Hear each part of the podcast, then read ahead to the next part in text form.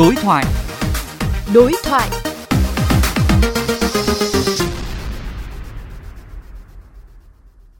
Thưa quý vị thính giả, bắt đầu từ ngày 1 tháng 8 đến hết ngày 31 tháng 12, lực lượng cảnh sát giao thông trên toàn quốc sẽ ra quân thực hiện kế hoạch tăng cường tuần tra kiểm soát xử lý vi phạm ma túy và nồng độ cồn. Kế hoạch ra quân sẽ được lực lượng cảnh sát giao thông thực hiện như thế nào, đặc biệt trong thời điểm dịch COVID-19 đang diễn biến phức tạp.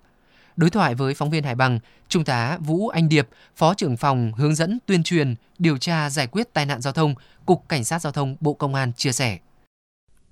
Thưa Trung tá, kế hoạch tăng cường tuần tra kiểm soát xử lý vi phạm về ma túy, nồng độ cồn sẽ được Cục Cảnh sát Giao thông thực hiện như thế nào?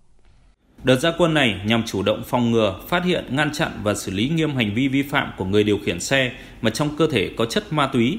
vi phạm nồng độ cồn và các hành vi vi phạm pháp luật khác, góp phần kiềm chế kéo giảm tai nạn giao thông.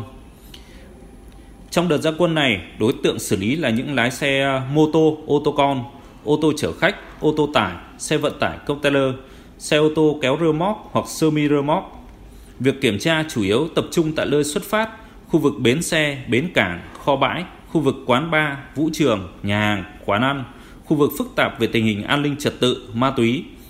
Cục Cảnh sát giao thông cũng yêu cầu lực lượng Cảnh sát giao thông công an các đơn vị địa phương sử dụng camera được trang bị để ghi nhận lại toàn bộ hoạt động trong ca công tác.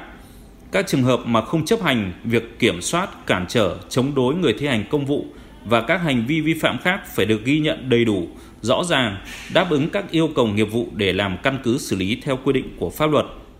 Trước diễn biến phức tạp của dịch COVID-19, lực lượng cảnh sát giao thông sẽ có những biện pháp gì trong công tác kiểm tra để đảm bảo an toàn cho người dân và cán bộ chiến sĩ?